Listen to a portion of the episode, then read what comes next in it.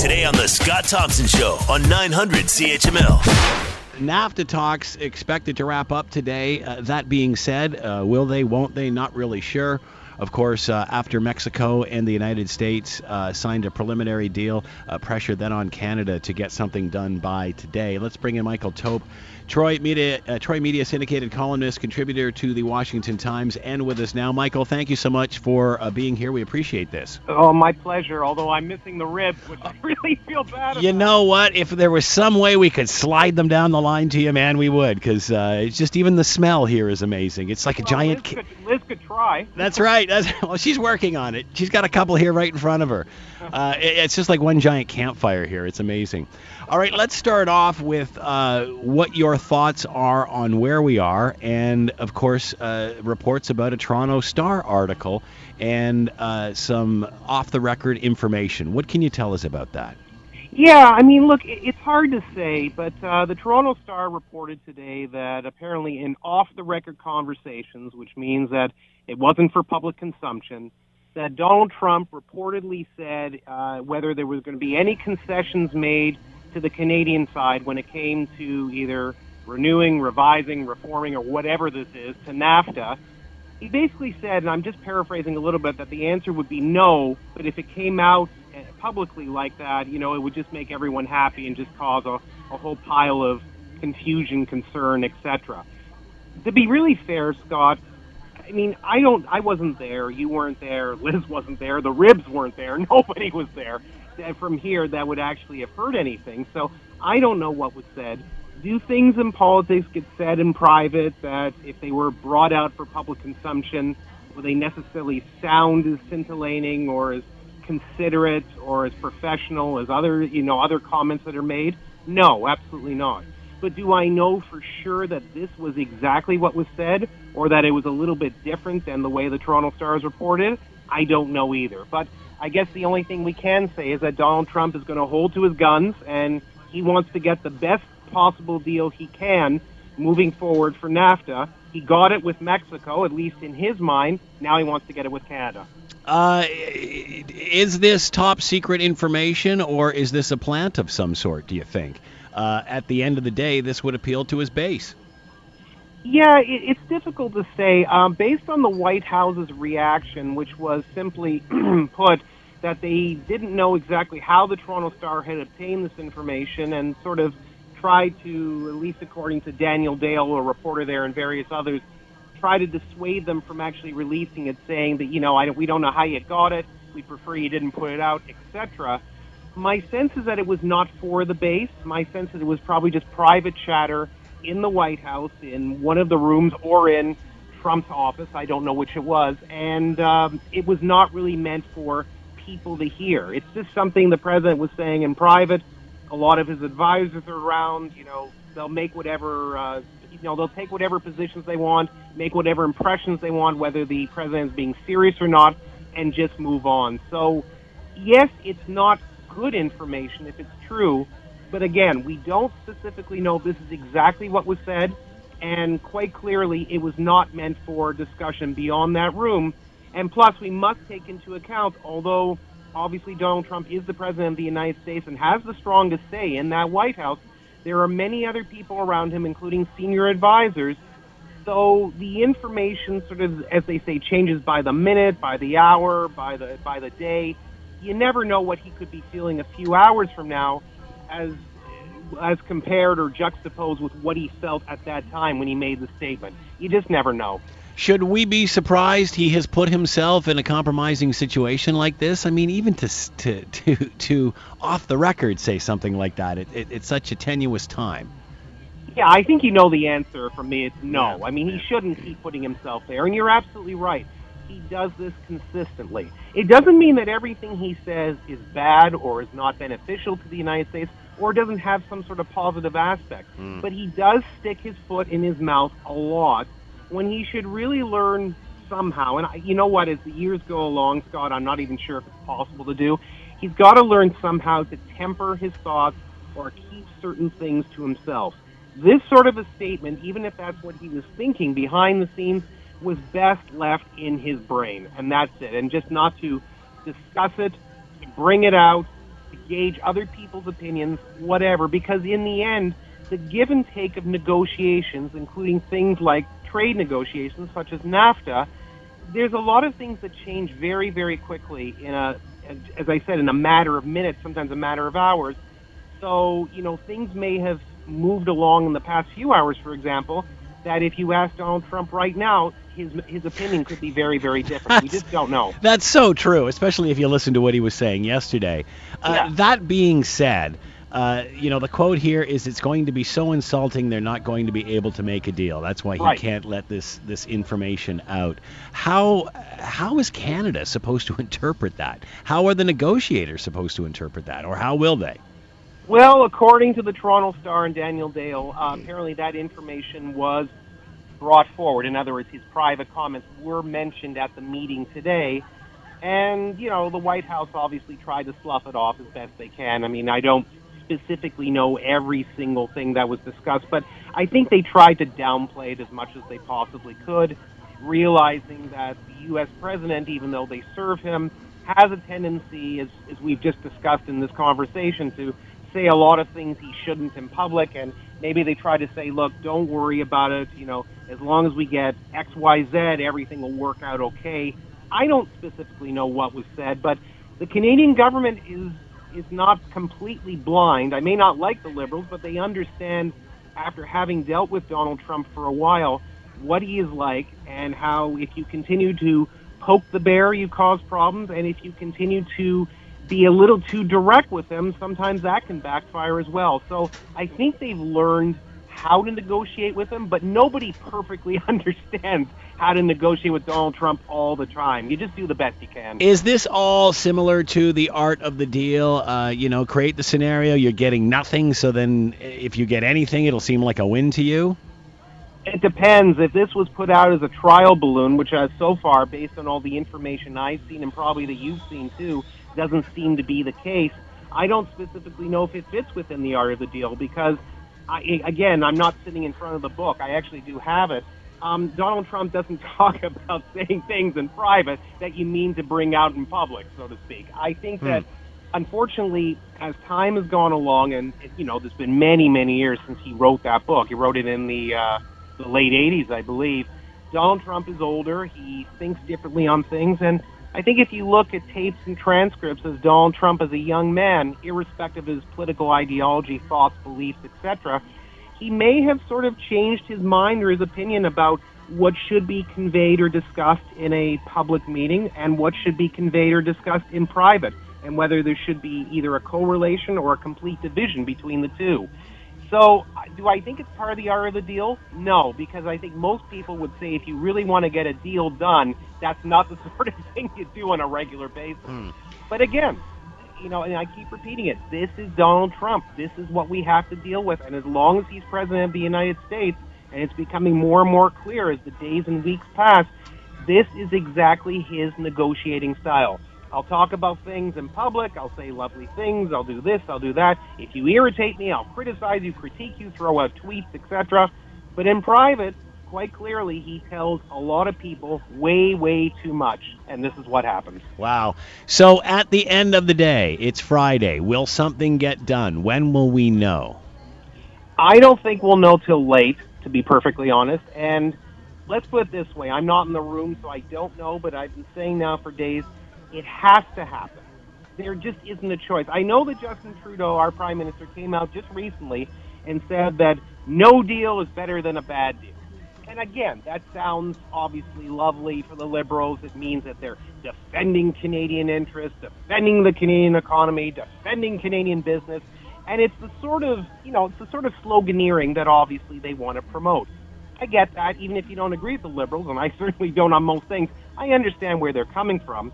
But at the same time, Scott, if we lose NAFTA, if we lose one of the biggest trade deals and one of the most important trade deals in the world, aside from Donald Trump saying years ago was the worst trade deal that the U.S. ever signed, which I don't agree with, NAFTA has been very beneficial if you look at academic papers and other things related to it.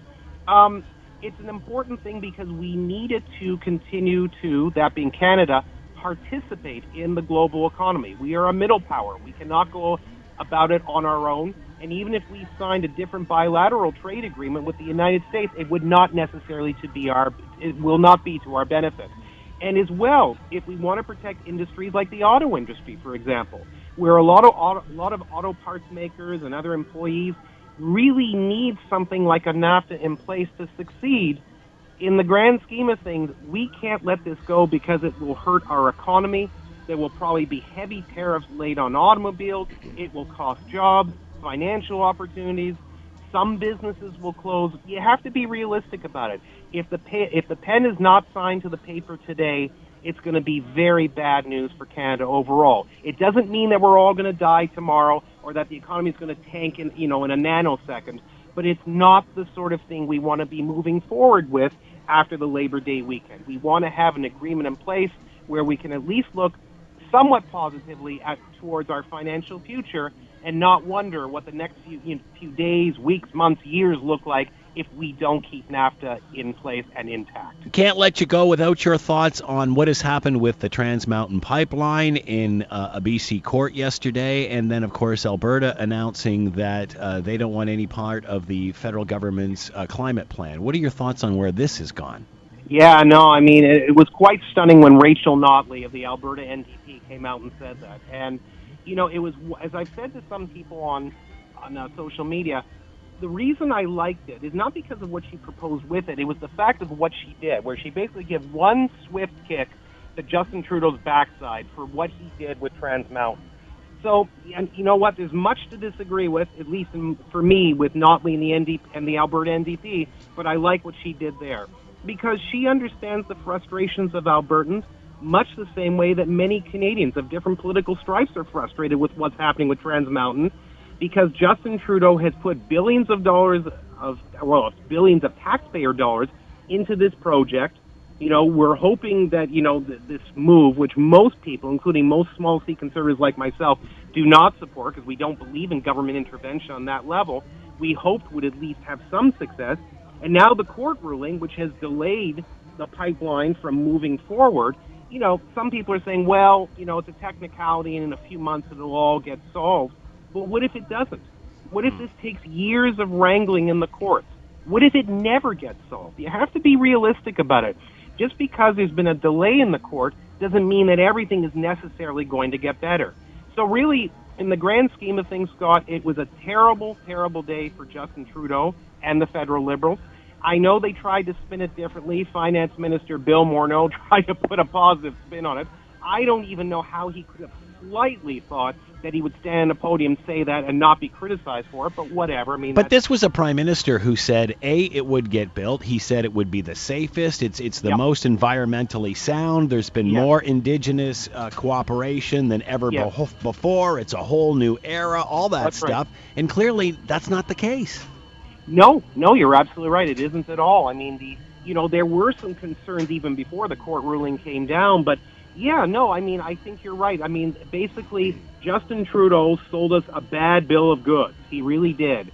And, you know, there's a lot of money now on the table, which, again, you, I, the listeners, and everybody else in this country, we're on the hook for because it doesn't matter what happens. We pay for it, whether it actually works or doesn't work, whether it gets built or is stalled. We are on the hook for it. And look, the interesting thing is that if he, if the federal government chooses to abandon the project, which I, right now they don't have any intention of doing, we would have to pay a $10 million penalty for it as well. Isn't it interesting how the Liberals always seem to find themselves with a $10 million loss? Omar Khadr and various other things hmm. combined. Mm. It just, it, I mean, it, I know it's, I'm just juxtaposing, yep. but it's bizarre how it always comes out that way. But in the grand scheme of things, very briefly, Scott, it is a complete and total mess. And anybody who says, oh, this will get sorted out quickly, don't worry about it, you have another thing coming. If you know anything about the law and you know anything about cases that go to a court of law, it does not get solved quickly. And we're just going to be sitting there, the owners of a pipeline that hasn't been built. Michael been with us, Troy Media syndicated columnist and Washington Times contributor. Michael, as always, thank you for the time. Have a great long weekend. You too. Enjoy the rib. We will, and we'll try to get you some honest. Uh, You're listening to the Scott Thompson Show podcast on 900 CHML. We talked about this yesterday and uh, did a commentary on this as well. Uh, British Columbia has decided to pursue legal action against opioid manufacturers and distributors. Some advocates uh, against drug abuse are concerned that this is going to shift away the focus uh, from the crisis and onto uh, you know, directing it at the manufacturers and such. Uh, I've always been a supporter of this. I have always thought that uh, big pharma has gotten off uh, this issue quite lightly and has not really uh, kept up and, and helped out the municipalities and, and what it is costing them to treat uh, this terrible tragedy. Uh, this, these, of course, were drugs that were sold and, and mass marketed uh, very, very effectively to doctors and medical organizations. And, you know, I, I mean, opium, uh, the derivative of poppies and, and derivatives or versions of these drugs have been around forever. There is nothing new here. But what doctors have done is they've been convinced by big pharma that, you know, not to think of of opioids the way you did in the past, and that these were not harmful, and that these were not addictive. And of course, we have found out that exactly the opposite has happened, and in fact, uh, people are extremely addictive, and then moving to other street drugs when uh, their prescriptions run out. So British Columbia has decided to pursue legal action, filing a complaint against some 40 manufacturers and distributors of opioids, trying to recoup some of the costs that they've had to put out to treat the never-ending issue, seemingly never-ending issue of opioids and how they have hit that province. To talk more about this, let's bring in Leslie McBain. She is a co-founder of Moms Stop the Harm, and she is with us now. Leslie, thanks for the time. Much appreciated. Hi, well, thank you for asking me. So, tell us about Moms Stop the Harm. Mom Stop the Harm is an organization that I co-founded with two other moms who had lost their sons to um, drug harms. We are we started out mostly as a uh, activist and advocacy group uh, to push for better and more humane and compassion, compassionate drug policies in in our in across Canada, provincially and federally. And we've um, sort of evolved. Uh, we still certainly have that as our first goal, but we also provide a lot of support to families who have lost loved ones to drug harms and, and also to people who have a loved one still struggling with addiction. Can you tell us your story? What happened to your son? Mm-hmm. My son Jordan died in 2014. He was 25 years old. Um, he had uh, had a back. He he got a back in, injury at, on a construction site, and he went to our family doctor. And our family doctor prescribed him oxycodone for the pain. He, the doctor prescribed this drug and kept on prescribing it for about six months to my son without doing any other treatment, even though I had gone to the doctor, um, as he was my doctor as well, and told him that my son was becoming addicted, and he he thanked me for the information. Was about it. So anyway, uh, Jordan came to me when he was really addicted and said, Mom, we have to go to the doctor and tell him because I need help. We did that, and the doctor essentially fired him as a patient, got very angry because my son was addicted. And um, subsequently, my son went. Uh, found drugs elsewhere, and um, his and he took an overdose of drugs by accident, and he died. Uh, like so many people out there, your son started with this innocently enough, with with an injury that need to be treated. What are your thoughts uh, uh, about the fact that the doctor didn't seem to be aware or acknowledge your son's addiction?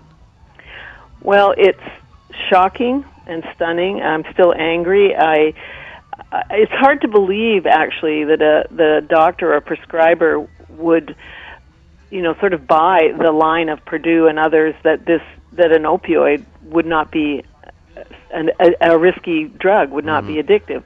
It, it's amazing. So it, it points to the doctor's behavior points to stigma around drug addiction. Um, it points to his ignorance, and it also heavily points to the drug manufacturer who seemed to have been able to dupe all these prescribers into thinking this was okay the thing that, that I'm sure you and, and many in your situation find so extremely frustrating is this is your doctor that are, that is prescribing this medication for you, and then when you're telling him that something's not right, he fires you. I mean that it, it almost sounds like he knows what's going on and he's feeling guilty and he just wants you to hell out of his office. yes, that's kind of exactly the way I looked at it. Um, and I'm not saying all doctors are like this by any means. I mean, No. I think he's an exception, and he, you know, I did certainly report him to the College of Physicians and Surgeons, and they uh, they dealt with him as they do, and so he didn't, uh, you know, he did learn something through the experience. But yeah, it's it's definitely uh, not an uncommon story in in some ways, and I really think big pharma does need to be responsible for for the damage they've done. Uh, That- but I also think that- that Sorry, let me interrupt you there, Yeah, and then and sure. because I'm going to ask you why you don't necessarily think this is a good idea. Because as someone who hasn't been through what you've been through, but looking at it from an outsider, Mm-hmm. I'm thinking Big Pharma has got off scot free on this. They sold us time and time again the theory that you know if you're thinking about opioids the way you did in the past, you're an archaic doctor. Uh, this is a, a, a totally different drug. It's clean. It's non-addictive. And and then even when they got rid of OxyContin, they came up with another one that was exactly almost exactly the same. So uh, uh, at the end of the day, how can they not be held responsible, uh, not only for creating this drug, and I guess if people abuse it, people abuse it, but they sold it as non-addictive. I think that big pharma does need to be res- held responsible, and I think they should pay, and they should pay a huge, tremendous amount of money, and it should mitigate all the costs to not just BC but all across the land uh, for for what we've had to deal with with people who are addicted. Um, I guess my my um, my concern was that this people are dying in BC and across Canada, but in BC at the rate of four people a day from drug from drug overdose. And we, who are activists and working in this area, uh, our first concern is to stop the deaths because we always say a, dr- a, a dead drug user will never recover. So that's our first line. So when I heard this, I thought, why? Why is the concentration on this when it should be that? But I've sort of evolved in my thinking around it again, and just think, okay, yes, we need to. This brings awareness of the problem to to everybody in Canada. This does raise the level of awareness and education. So, you know, if if if they if BC wins the lawsuit and gets millions of dollars, it's not going to be today or tomorrow. It's going to be like big tobacco 10, 15, 20 years down the line. So I guess my concern was just that this this isn't going to help us too much in terms of trying to keep people alive. That being said, l- let me ask you this, Leslie: Does it take away the stigma? Because again, you know, people are going, well, these are drug uh, drug addicts out on the streets of BC. You know, they get what they give, blah blah blah. But that's not the case here. This was a self-inflicted problem by people who you're supposed to trust. That being medical staff and your doctor. So at least if it's, you know, if they step up and say, yeah, w- we should take some of the blame, doesn't that take some of of of the blame away from people who might be saying that you know about Jordan. Well, you know, gee whiz, he didn't get this, he didn't get that. How is it the drug company's fault? I mean, at least that takes some of the stigma away, doesn't it? When Mm-hmm. It when does. big pharma takes responsibility. It absolutely does. You're, you're absolutely right. It does take some of the stigma away from those who who got caught in that particular net. Um, it, as we always say, it, it can be anybody's child. It can be anybody's loved one who who gets caught by addictive drugs, and it's either th- you know it can be so many reasons. It's a complicated thing. It can Yeah. be from the doctor's prescription and the doctor, like you say, who you trust, and that's boy, that's so common.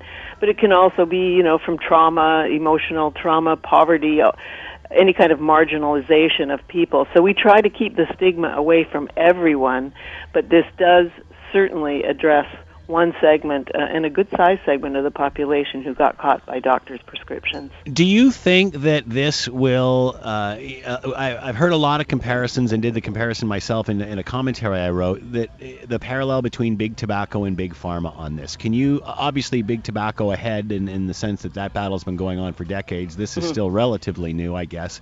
Um, can you see this becoming very similar to a big tobacco issue where these companies will be held responsible? You know, I don't know. Um, I would like to think that this would move quicker. Um, it is, you know, death by tobacco takes a long time, and Yeah. it's not quite so dramatic. I- would have to say, uh, as these these overdose deaths. and I, I'm just not sure of all the sort of the legal dynamics of this. But because drug overdose deaths, I mean, there were 4,000 deaths in Canada last year. Just you know, in the snap of a finger, a person is gone. So perhaps just the that sort of you know that view of it will make this lawsuit move quicker. But um, I have no idea. I, I know that a tremendous amount of resources will go into this this law this lawsuit.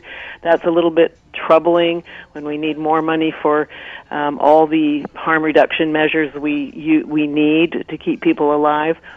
Um, but yeah, so it's so the jury's out, as it were, on this. I don't know how this is going to roll out. How does this affect one's family over and above the loss of a child? My goodness, I can't even imagine that. Um, but but over and above that, how how did this experience affect your family? Oh, it's it can't be it can't be exaggerated. It's it's the worst thing, as we all know who are parents.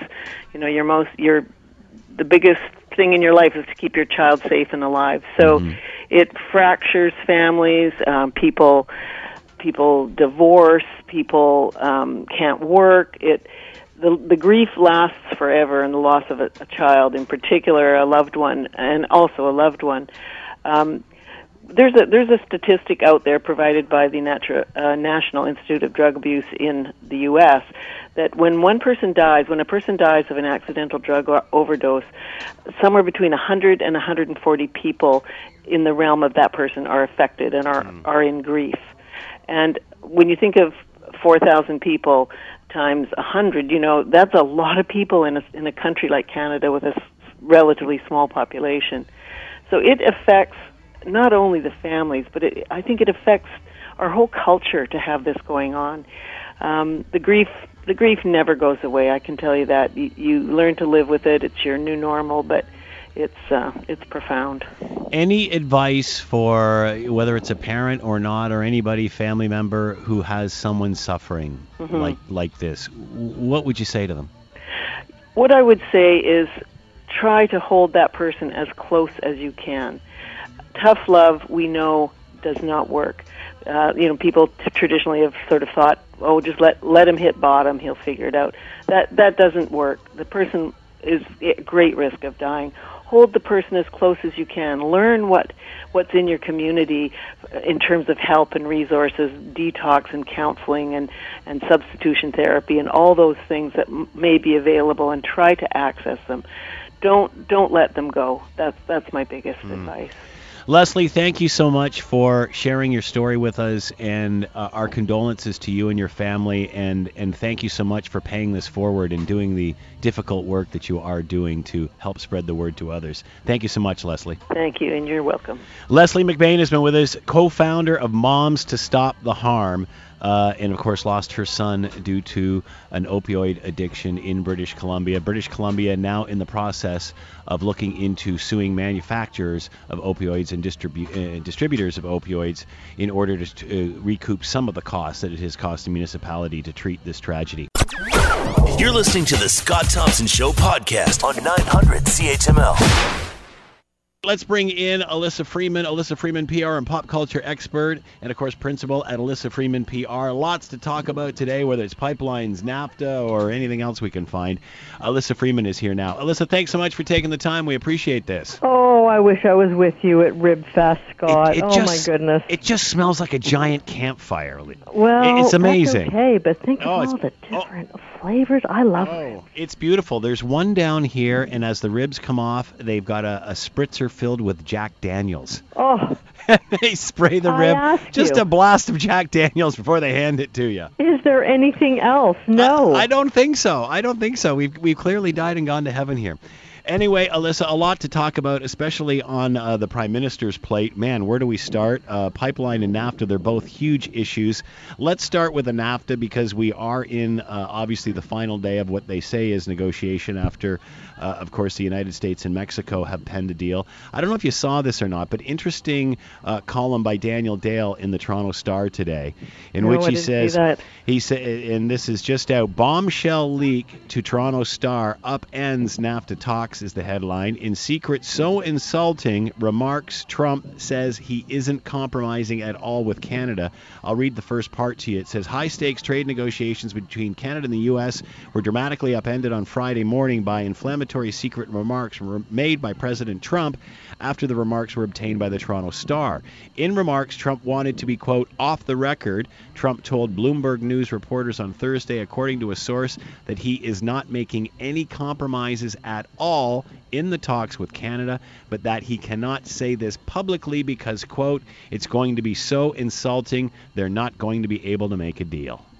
What are your thoughts when you hear information like this? Even though it's leaked, we don't we're not there, we don't know how accurate it is. But still, what sort of pressure does that put on talks heading into the last day? Well, first let's talk about leaks, Scott. You know, leaks are never really leaks. They're all they seem unintentional, but they're always quite intentional. That was my next question. Do you And- think do you think that's to make it look I mean, this is typical Donald Trump strategy. You're not getting anything, so when you do get something, it's like you've won a prize? Well, here's the thing. You know, he gave this Friday deadline, and talk all week on every news show that you've tuned into has said the same thing. Is he bluffing or is he not bluffing? And then we have um, this meeting that Chrystia Freeland went into last night at 10:30, and she emerged at 10:35. So she said that they, you know, had some things to say to one another, and that that talks will resume. Well, okay, five minutes. I don't think she did much of the talking. Yeah, really. Based on that, I, you know, and first of all, you know, Trump is saying he does he wants to change NAFTA, he wants to change the name, he wants to do this. A lot of stuff he cannot do unilaterally, and there are a lot of things that need to happen over the course of 30 days in order for them to take effect. What he is doing is that he is holding Canada's feet to the fire. Um, he is showing some big holes in our negotiation strategy, so to speak and he's exploiting those holes. And you know he pushed us away from the and, and and I don't know if this was part of Canada's whole strategy on the back end. I have no idea. But optic wise just from the you know a layperson you know sitting ar- you know watching reading the newspaper and watching the news it looks like that we have that they're you know we're the tail and we're being wagged. Yeah. Chrystia Freeland was in Europe, I think, on vacation for the past couple of weeks, and then suddenly she was called back. Hmm. Well, okay, so what were you doing in Europe, I guess? And maybe she's been working really hard, wanted to spend some time with the family, but and obviously keeping in touch on the on the day-to-day goings on with what's you know with the negotiations but they pushed us away the US made a a, a uh, sort of a, a bilateral I won't call it a deal because I don't think it's a deal, but they created some sort of plan with Mexico, and now we need to fall in line.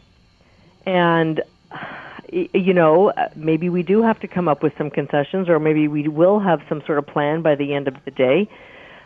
It remains to be seen, but from a, a sheer perspective, it, it seems like we're not the obviously we're not the strong ones in this um, conversation. That the U.S. has all the leverage, and we are going to have to kowtow to whatever they say. Uh, he. It certainly looks. It certainly appears like his tough guy negotiation tactics have worked. You know it does, and and I was talking about this earlier the week earlier this week, and you know just when you think that there's news that will take out Trump, you know th- I've never seen someone or some administration turn the channel so effectively and so quickly in my life. After John McCain died, and this whole sort of dithering on whether he was going to um, lower the flag at half mast, whether he was even going to put out some sort of like tweet of condolence, you know, it, it was horrible, and the and the veterans were on him, and everybody was on him for his very poor sport behavior. And just when you think that, gee, you know, th- this is really awful, this is sort of a great equalizer, um, denigrating a, a great American hero, at least in many people's eyes, you know, click, along comes NAFTA, pushes that off the front page, and first for a lot of people, and now it looks like he's going to get this big win by playing the tough guy against Canada. Uh, speaking of the McCain funeral um, uh, and the whole flag uh, flap and, and such, I remember having uh, uh, somebody, an organizer, uh, uh, uh, somebody from an organization, a Veterans American Veterans Association in the U.S., talking about this. They were very vocal about him and the whole flag flap and not acknowledging properly the passing of, of John McCain. And I asked them, like, this is this is this is his base. Uh, whether it's it's it's it's uh, you know fooling around with Russia or whether it's condemning uh, a war hero. How is this resonating with veterans? And they try very hard not to make it political, but you have to think this is resonating with vets. Well, and and one would think that, and uh, you know, it seems that maybe the his his uh, circle of advisors say, okay, maybe we blew it on the McCain thing, but now we're going to make a deal where American cars are now going to have more American parts, and that's more important to our base that put money in their pockets so they can, you know, see the future rather than the way we behaved against McCain. And that's what I mean by turning the channel. So I think that whenever they turn the channel, they always turn the channel towards their base. They're not turning the channel so that you and I are appeased. They're turning the channel so that it will it will keep their base in line and online. So uh, you know, I think that there was some damage done with the way he um treated uh, McCain's passing but uh, by and large, I wonder if it'll it'll erode any um, you know percentage points of what his base thinks of him. It, it remains to be seen. But right now, he seems to be holding he seems to be holding firm. Yeah. Uh, getting back to NAFTA, uh, we, we commented at the beginning of these negotiations, and it seems like they've been going on forever now, uh, how organized Canada seemed to be in the sense that uh, there, there were uh, there was a delegation with all different levels of government there, and they were being proactive, visiting states in the U.S. and, and talking to governors and such about all of this. It seemed as if we had a handle on this. What the heck happened? And could any other leader have done things differently? It's hard to say and you know i'm being a total armchair critic on this and i had to believe that. I mean you know I, i'm kind of what is was a big fan of Chrystia Freeland and i think it seemed to be that she had things well in hand. I think one misstep happened when that you know we put our demands on the table. One of them included I don't know, women's rights and uh, indigenous rights and uh, all sorts of sort of human uh, human rights based um, issues. And I think that the U.S. and Mexico probably looked at us and went, okay, well, what does that have to do with how many parts are in cars? Yeah. So I think that when we sort of get up on our self-righteous heels, people tend to snicker or you know look down on us because of it and i don't think that that played well in in in you know the international also certainly not uh among uh, trump's team in in any case and then, uh, you know, a while ago, Chrystia Freeland won a Diplomat of the Year award and received the award in Washington, and then took the time at the podium to trash the states and tell them what she thought. You know, I think what happens in, in, in many cases is that you start to believe your own press, and you can never do that. Hmm. You're never as great as people say you are. You always have frailties, and there's always something that people will be able to pick apart or that yeah, a weakness will show. And I think that we began to believe our own press. We began to believe that we had this well in hand. And then Trump kicked us out, you know, his team kicked us out from the negotiating table as a tactic and said, okay, well, you know, we're done talking to you hmm. and we're just going to go alone with, with Mexico. And, you know, the more I talk about with this with you, I don't know if this was their own thinking, if this was their unilateral thinking, or if this was, Scott, and here's my big theory here. Are you ready? Mm-hmm. You know, when Trump came up for the G7 meetings and then he left, and then Trudeau took the opportunity to say, well, "We're not going to be pushed around by Trump," and Trump saw that, felt that he was being, yeah. um, that it was that uh, Trudeau was rude, that there was no place for that. It made him look weak, and especially since he was going to see Kim Jong Un, and felt that that gave him, uh, put him in a position of weakness and not in strength. He was angry, hmm. and this whole goings on right now, in hmm. order to placate Trump and get back into his good books this may be part of that. This may be the quid pro quo. And they said, okay, you screwed up, you know, with us at the G7. Yeah. And now, if you want to be in our good graces, and listen, you don't know who's going to be in after the next four years, you better start now. So hmm. this may be all some sort of, you know, play acting and just playing it out in the press in order to make Trump look good. And and that may well be a reason, but that is pure and utter speculation. And you know, how many other world leaders are thinking we don't want to get on his bad side? I mean, come on, it's not that far-fetched a theory when you think about it, because he's the sort of guy where he would jump all over someone for that sort of thing. I think there's certain world leaders. I don't think that Angela Merkel is one of them. Yeah, good point. Um, I don't know about Macron.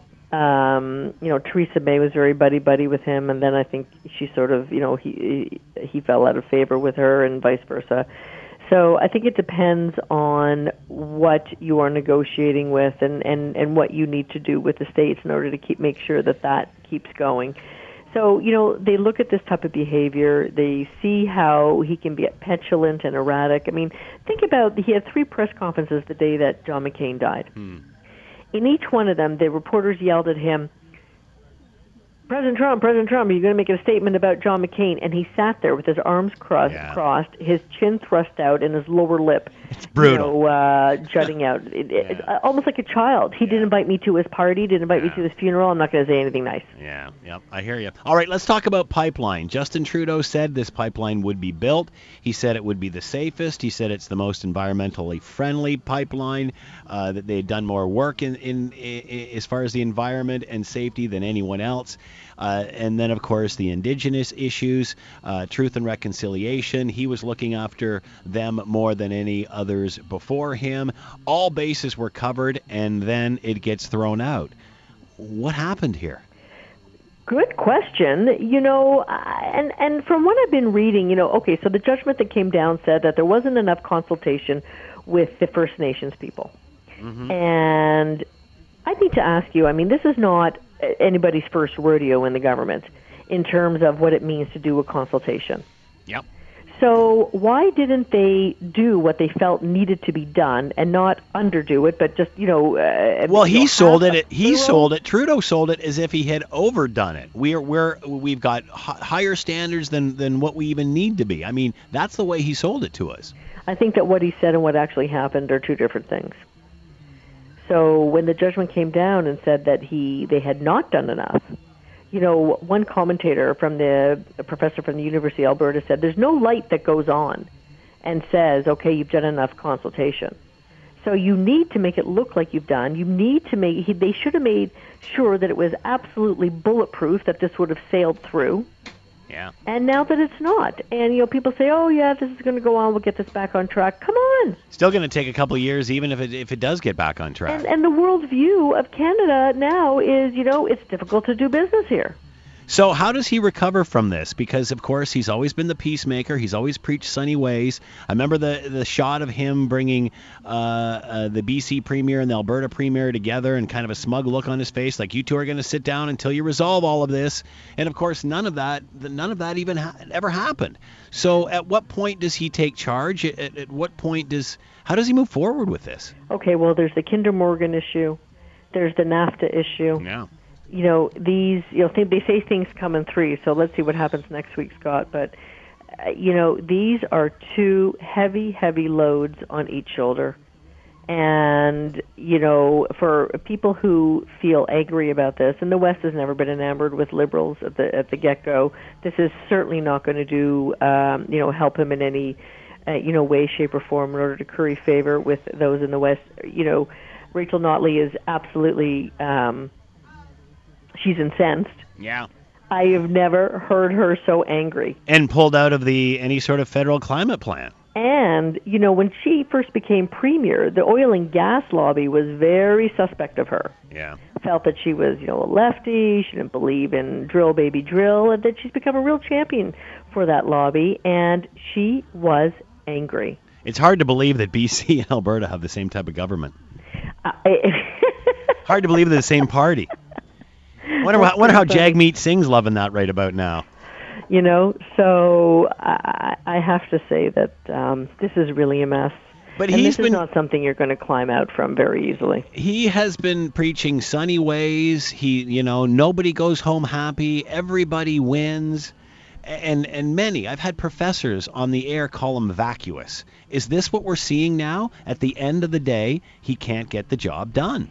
He can bring the people together. He can he can he can sell he can sell a good rock concert, but he can't get the decision done. He can't get it over the field goal. He can't get it over the goal line rather. I think this is more, you know, um, is there is you know is there anything there? I think is what people are talking about. And even if you're just doing water cooler conversations, I was at my chiropractor and he says, "Don't tell me you voted for Trudeau." And I'm like, "Okay, how much was that session?" so uh, you, you know, uh, people are very very angry with him, and and it's interesting. I'd, I'd like to know sort of what his base thinks.